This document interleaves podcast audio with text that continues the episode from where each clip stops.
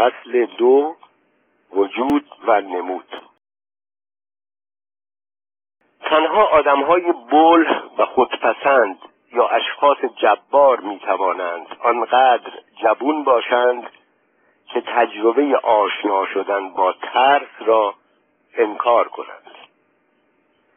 ترس در زمره رایجترین و عمومیترین دریافتهای حسی است.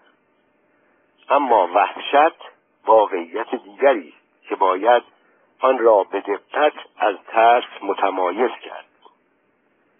مضمون وحشت عبارت است از تشخیص کم و بیش واقعی از درجه مخاطرات نهفته در وضعیتی خاص که مورد ارزیابی قرار می‌گیرد. ترس زبان حال خصلت انسان در موقعیت به خصوصی است که لزوما هم نباید خطرناک باشد. ولی به هر حال باعث ادراکی ناقص مخدوش و جهتدار می شود. وحشت مولود ادراک است. حالان که ترس خود موجد ادراکی است که آن را تایید می کند. دامنه وحشت متناسب با گستره مخاطرات احتمالی محدود است. در صورتی که ترس به همان گونه که خطا حد و مرزی ندارد نامحدود است. ترس انواع گوناگون دارد. ما به دو نوع آن می‌پردازیم. یکی را ترس با مخاطب اجتماعی و نوع دیگر را ترس تهاجمی مینامیم. ترس همراه با مخاطب اجتماعی که تأثیر آشکار دارد روشی است برای جبران نقاط ضعف از طریق تحمیل تکالیف خود به محیط اجتماعی. در این نوع ترس وضعیت ترس آفرین هرگز به طور بنیادی برطرف نمی شود و هر بار که عود می کند برای رفع موقتی آن باید از دیگران طلب دستگیری کرد. آنکه مبتلا به ترس انفجاری قفسه سینه است و بدون همراه قادر به خروج از خانه نیست کودکی که شب با ترس از خواب میپرد و اولیاش را وادار می‌کند در طول شب او را نزد خود نگه دارند. متمارزی که از القاء شبهه بیماری چون برگه معافیت از انجام وظیفه جب... وظایف جبران کننده سود میجوید و محیط اطراف را به تقبل تکالیف خود وامی دارد و مانند آن. دستمایه تلاش همه این افراد همان ترس با مخاطب اجتماعی است. این نوع ترس خود نقطه ضعفی است که با سوء استفاده از روحیه مدارا و یاری محیط به نقطه قوت تبدیل می شود. پر واضح است که این طرز برخورد با محیط موجب ازدیاد مداوم عنصر ترس می شود و این ترس فضاینده در اشکال گوناگون و متغیر تجلی می یابد. تداوم این کار موجب پیچیدگی رابطه انسان با پیرامون خیش و بروز مشکلات بیشتری می شود این طرز رابطه ناروشن و دوگان با محیط موجب درد و رنج خود فرد است و هستی او را به شکل غریبی گیج و سردرگم می کند وجود و بود او همدست ظاهر و نمودی می شود که می کوشد در پس آن خود را محفوظ نگه دارد. ولی رفته رفته آن را چون پاره ای از ذات خیش می یابد بدین سان ناسازگاری که بین او و واقعیت بروز می کند به شکل نومید کننده تشدید می شود در همین احوال مشاهدات و رویدادهای فراوانی نمود را تقویت می کنند و اینطور به نظر می رسد که این اتفاقات معید جنبه ظاهرا واقعی آن است. چون این آدمی دیگر قادر نیست به تجاربی جدید و متفاوت از نن من غریبم بازی های خودش روی آورد. همین ضعف در تجربه جدید چند سباهی این نوع آدمها را از مناقشاتی که می‌تواند به شکست و ناکامی بیانجامد حفظ می کند نمود دارای اهمیت زیادی است. برای درک بهتر آن لازم است کمی تأمل کنیم. آنچه ما نام ارزش بر آن مینهیم نوعی تعیین اجتماعی است. مثلا می‌دانیم که بسیاری از طرز رفتارهایی که در اعثار گذشته موجب تقدس و کسب بودند در زمان ما می توانند افراد را روانه تیمارستان کنند. بنابراین هر قدر هم در فلسفه از معیارهای مطلق ارزش گذاری سخن رود در عرصه زندگی روزمره مقیاسها چیزی جز ارزشهای تغییر یابنده جامعه نیستند. این جامعه است که وجود ارزش را با تعارف ارج و منزلت تجلیل می کند و فقدان آن را با بیاعتنایی و تحقیر پاسخ می‌گوید. جامعه خود همچون متقاضی در قلمرو بازار ارزشها ظاهر می شود و در ضمن عرصه تولید و عرضه ارزشهای مطلوب را نیز در اختیار دارد. پرسش این است که جامعه چگونه و ایار ارزشهایی که ارائه می شوند و درجه انتباق آنها با شاخص مطلوب خود پی می‌برد. آیا هیچ خطایی در کارش نیست؟ امکان ندارد فریب خورده باشد. آیا این خود جامعه نیست که با تشدید رقابت حالتهایی را که به افسون ارزشها دامن می‌زنند به وجود میآورد؟ آیا خود جامعه موجد بروز چنان عوارض بیموردی نیست که در طی نبرد بر سر کسب مقام و منزلت رفته رفته ارزشهای واقعی را کنار می‌زنند و موجب ارج و قرب یافتن چیزهایی می‌شوند که صرفا رنگ و نمایی از ارزش دارند. مرتبه کنونی تمدن درس تقریبا روشنی در باب موقعیت مذکور به ما می‌دهد. آنان که در بازی نقاب و شگرد نمود استادند و در آرایش ظاهر ماهر وقت و اقبالشان بیشمار است. نیازی به اثبات این قاعده نیست که اگر جامعه دست خوش تناقضاتی باشد زندگی روانی تک تک انسانها نیز تحت تأثیر آنها قرار می‌گیرد. نتیجه اینکه هر آینه رقابت در جامعه عنصری اصلی به شمار این امر در حیات روانی افراد هم به رکنی اساسی مبدل می شود. کودکان با مسئله رقابت به صورت رقابت موجود بین برادران و خواهرانشان آشنا می شوند.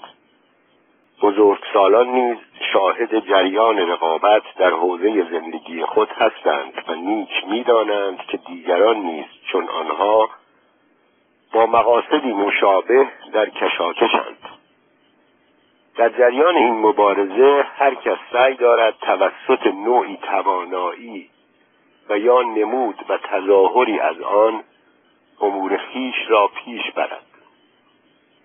چگونگی این روال به شرایط خاص فرد و ویژگی های محیطش مربوط می شود فردی که به ترس همراه با مخاطب اجتماعی گرفتار است نمودی پرمدعا و متوقع را جایگزین توانایی انجام کار می کند همین فرد زمانی که هنوز کودکی بیش نبوده وقتی برادر خواهرهایش در مدرسه نمره بهتری می آوردند دچار تب و لرز شدیدی می شده تا بتواند با جلب مراقبت محبت آمیز بزرگ سالان نسبت به خودش رقیبان را از میدان خارج کند.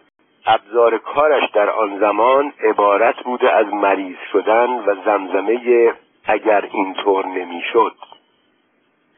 او می توانسته این نغمه را تا بالاترین حد گذافه سر دهد. اگر او مریض نمی‌شد اگر و قص الهازا گویی صرفا مخالفت موجوداتی نیرومند و قوی پنجه مانع اعمال محیر العقول و کارهای مشعشع اوست و فقط به دلیل این ممانعت است که او از پیشرفت باز مانده به این ترتیب او مدام طلبکار اعتبار و خواهان فرجه جدید است. البته با این ادعا که اگر روزی روزگاری آن موانع برطرف شود او از همه پیشی خواهد گرفت و به زمین و زمان نشان خواهد داد که اعمال و آثار دیگران هرچه باشد در برابر کارهای شگرفی که از دست او ساخته است و فعلا مانع از وقوع آنها می‌شوند چیزی به حساب نمی آید. روانشناسان با حیرت تمام دریافتند که ترجیح بند اگر اینطور نبود را به خورد یک ملت هم می‌توان داد. در باب تأثیر چنین روشی بعد به تفصیل سخن خواهیم گفت.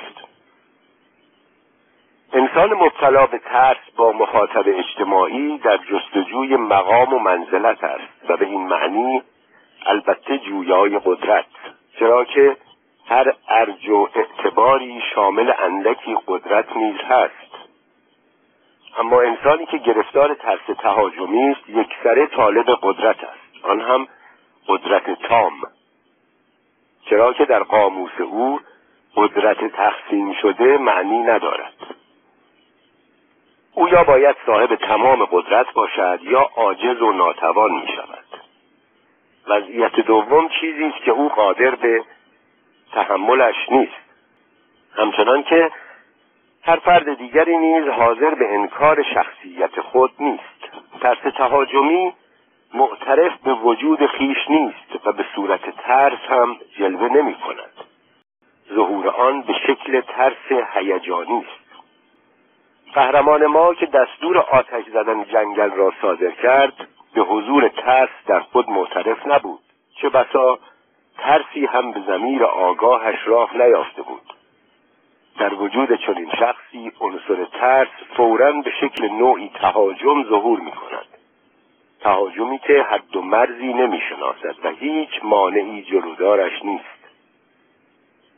پس برای رهایی جستن از شر چنین ترسی باید برای نابودی هر آنچه ترس آفرین است کمر همت بربست اما این شخص جبون را هر چیزی می‌تواند به ترس اندازد. در نتیجه هدف ناآگاهانه این ترسوی مهاجم و پرخاشجو همانا کل قدرت متعال و همتراز خداوندگار است. او آماده است هر عاملی را که ارزش ذاتی او را زیر سوال ببرد یا حتی تزلزلی در احساس او نسبت به ارج و قرب خودش به وجود آورد متزلزل کند نیست و نابود کند و یا برای همیشه به صورت دست نشانده و عجیر خود درآورد. اراده قدرتجوی او حد و مرزی نمی شناسد حتی مرگ هم نمی تواند اتش او را سیراب کند. از رفتار جباری نقل می شود که هر روز در اطراف گورهایی که دشمنان خود را در آنها دفن کرده بود به گردش می پرداخت زیرا هنوز هم دلهوره دشمنی آنها را در دل داشت و خاطرش آسوده نبود. او حاضر بود تا پایان عمر هم در مرگ آنها به ماتم بنشیند تا مگر از این طریق یقین حاصل کند که آنها واقعا و به طور قطع مردند. کسی که از ارج و ارزش خیش مطمئن باشد ترس تهاجمی را نمی‌شناسد. همینطور کسانی که با کم و های خود سر آشتی دارند و در واقع نودوست و مردم دارند با این نوع ترس آشنایی ندارند و از بند آن آزادند. انسانی که از زندگی عادی خورسند و از هم ردیف دیگران بودن راضی است از ترس تهاجمی آزاری نخواهد دید و کسی که به آدمها دل میبندد و انسان دوست است از شر چنین بلایی محفوظ خواهد ماند. فرد مبتلا به ترس تهاجمی عشقی ندارد نه به نوع انسان نه به یاری و نه حتی به خودش. تمام نیرویی که در دعوت به عشق و محبت و هر گونه آری گفتن جاری است در وجود این آدم به مصرف لبه گویی به قدرت می‌رسد و حرکت و پویش این قدرت هم از تقلای بیامانش در انکار و ترد و نفی ضعف و بیقدرتی نشد می‌گیرد. احساس بیقدرتی و عجز هیچگاه دست از سر این آدم بر نمی دارد حتی یک کتازی دیوانوار او پس از کسب قدرت هم نقطه پایانی بر این حالت نمی‌گذارد. مرگ در هر زمانی به سراغ او رود زودرس تلقی می شود چرا که او هنوز به قایت مقصودش دست نیافته است. در نزد خدا انسان مخلوق و موضوعی بیش نیست اما در نزد دیگران و از زاویه دید آنان وجود هر آدم به معنی حضور محور مقاومتی مادام که آدمها به خود چون قایت منظور بنگرند و از تبدیل شدن به آلت فعل دیگری سرباز زنند فرد قدرت طلب یعنی همان فردی که اسیر ترس تهاجمی است با مانع و مقاومتی غیر قابل عبور مواجه خواهد بود. کسی که تشنه ارج و اعتبار و طالب جاه و مقام است وابسته و محتاج دیگران می شود اگرچه مجبور باشد همان منزلت و مقام مطلوب را هم در پای آنها فدا کند. چون این فردی می تواند و حتی می باید قدر و احترام دیگران را نگه دارد. چرا که اگر او آنها را کوچک و بیمقدار گیرد دیگر چگونه می‌توان برای آن رتبه و مقبولیتی که از آنها طلب می کند ارج قربی قائل شد و قدرش را شناخت؟ از این روز که او پس از گذشتن از پله خاصی از نردبان ترقی دیگر هوای کسانی را که به او عزت و احترام می‌گذارند و به اصطلاح داخل آدم حسابش می‌کنند خواهد داشت و به مصداق به کوه آوای خوش ده تا خوشاید رفتار خواهد کرد. بنابراین کسی که خواهان مرتبه و منزلت است به واقعیت پشت نمی کند و علیه آن به ضدیت بر نمی خیزد مگر آنکه قصد گلالود کردن آب و فریب دادن و گمراه کردن دیگران را در سر داشته باشد.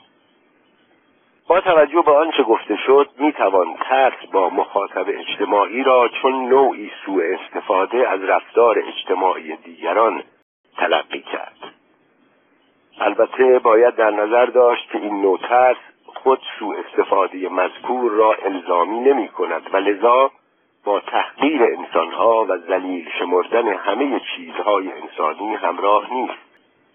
در اعماق روح فرد جبون مهاجم و پرخاشجو آنقدر احساس خفت و ذلت نسبت به خودش انبار شده است که به هیچ روی قابل بازگویی و اقرار نیست. از این روز که او همه کسانی را که ناخداگاه از آنها میترسد حقیر و ذلیل میشمارد.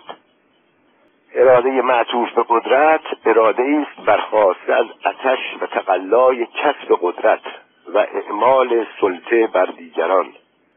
پس دیگران را باید خار و بیمقدار کند تا خود به مقصود و منظور خیش نائل آید. اگر کل وجود به دلیل آکنده بودن از تناقض جریانی است در حال شدن پس این هستی پیوسته با بحران و انتقاد قرین است نقد آموزه است که زمیر آگاه در بهبوهه بحران آن را به دست می آورد و انسان به یاری آن بحران را پشت سر می گذارد. کسی که آماده نیست از خودش خورده بگیرد یا خود را در معرض نقد دیگران قرار دهد و در تقلای گریز از آن است این شخص با انکار بحران در واقع آن را تداوم می بخشد.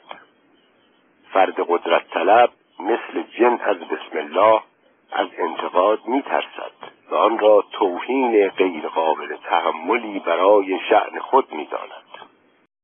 در میان ما اشخاصی در رفت آمدند که ظاهرا بسیار عادی جلوه می کنند و علامت ویژه‌ای ندارند در حالی که همه چیز را می بینند و به خاطر می سپارند همچون خدایانی تلافی جو که پنهانی به میان جماعتی از کفار و ملحدان راه یافتند. حال اگر یکی از همین اشخاص بر عریکه قدرت بنشیند با بخت و شگفتی در میابیم که حافظه وی که قبلا هیچ جلوه خاصی نداشت چه چیزهایی که به خاطر سپرده است. هر امر و اتفاق ریز و درشتی که از جانب او به طریقی حمل به توهین شده یا موجب آزردگی او را فراهم کرده در خاطرش حک شده است. این افراد رنجیدگی را هیچگاه از خاطر نمی‌برند. بعضی از نویسندگان مایلند اراده معطوف به قدرت را نشانه قوت تصمیم شهامت عزم شجاعانه و پهلوانی بدانند. ولی تنها همین یک جنبه یعنی انتقامجویی بیمارگونه ای که از دل آزردگی و رنجش زیاده از حد برمیخیزد کافی است تا هر آدمی را که کوچکترین خبری از خلق و خوی انسانها دارد متقاعد کند که اراده و اتش قدرت طلبی چیزی نیست جز مرض خاص مردمان ضعیف و ناتوانی که کینه همه را به دل گرفتند. مردمانی که بابت فلاکت و بیمقداری خیش بر هیچ بنی بشری رحمت روا نمیدارند. این بیماری ناشی از انزوای اجتماعی و فقدان احساس مدنی و قلیان جبن و زبونی اخلاقی است. اراده معطوف به قدرت همان شکل و جلوه جبران و ما به است که ترس مهاجم و پرخاشجو در پی آن است. کسی که طالب مقام و منزلت است به داشتن چیزی تظاهر می کند که مشتاق است آن را در وجود خیش داشته باشد. او در راه نمود و نقاب حقیقت تلاش می کند اما فردی که سودای قدرت در سر دارد می‌خواهد که همه با خضوع و خشوع تصدیق کنند که او همان است که آرزویش را دارد. او بران است که هر طور شده نمود را چون حقیقتی به کرسی بنشاند. احوال آدم مجنون نیز بدین گونه است. آدم پریشان فکر این حالت را در پرگویی ها و مکررخانی های بیپایانش نشان می‌دهد. او به جای خود دنیای اطراف را دیوانه میپندارد و خود در نقشی ظاهر می شود که مشتاق آن است. اما آدم قدرت طلب واقعا در صدد است تا جهان پیرامون خود را مجنون و پریشان کند و در این راه هر وسیله اعمال جبری را موجه می‌داند و به کار می‌برد. آدمهای پریشان فکر و مجنون را به دارالمجانین میسپارند. اما در مورد آنان که جنون قدرت دارند باید گفت که اگر اقبال یاری کند و خط فکری آنها با نیاز تحولات اجتماعی جور درآید آینده درخشانی در انتظارشان است. سرنوشت آنها زمانی رقم می‌خورد که علاوه بر تنها فکری که در سرشان دور می‌زند یعنی اعتقاد به خاص و صاحب رسالت بودن خیش پیام یک نظریه ریشهدار اجتماعی هم بشوند که در آن شرایط ظرفیت دلالت و قابلیت ارجاع داشته باشند در چنین مواقعی دیری نمیگذرد که فرد قدرت طلب را در رأس نهزتی می‌بینیم. او بال و پر خواهد گشود و خواهد شکفت. او از ایده سخن خواهد گفت و خود را رسول آن معرفی خواهد کرد. حالان که در واقع خود را تجسم آن ایده می شمارد. او ندا سر خواهد داد ایده را به قدرت برسانید و مستقر کنید. البته منظورش این است که مرا بر عریکه قدرت بنشانید. همین که او در انجام این رسالت کامیاب شد تاریخ بار دیگر فرصتی مییابد تا به میلیونها نفر در باب نظام جباریت درس عبرتی تازه دهد. همه ابهامات و آشفتگی های غیرقابل محاسبه در نقشه ها و طرحهای جباران دست آخر از آنها از آنجا آب می‌خورد که به محض آنکه مسئله بینش و تصمیمات خود آنها به میان می آید به طور کلی در میان بود و نمود واقعیت هستیشان دست و پا می‌زنند. و عاجزند که خود را از بافت و نظام خاص خودشان بیرون کشند. رومانتیسیزم نهفته در تمامی جباریت ها ریشه در همین نکته دارد. اما پیش از آن که به سراغ خصوصیات شخص جبار برویم و مبتنی بر اصول و قواعد عامی که شهر دادیم به کاوش و شناسایی شخصیت او همت کنیم لازم است به شرح و توصیف دقیقتر کسانی بپردازیم که نان و نفس و عصای دست او بوده و او را بر مسند جباریت می نشانند آنهایی که در واقع خود جباران ناکام زندگی روزانه اند. در حد کار ما نیست که دلایل و ریشه های جامعه شناسانه جباریت را ارائه دهیم. لیکن این پدیده از مفروضات و مقدمات روانشناسانه نیز برخوردار است که بایستی پیش از آشکار کردن عظمت و پوچی آن مورد بررسی و شناسایی قرار گیرد.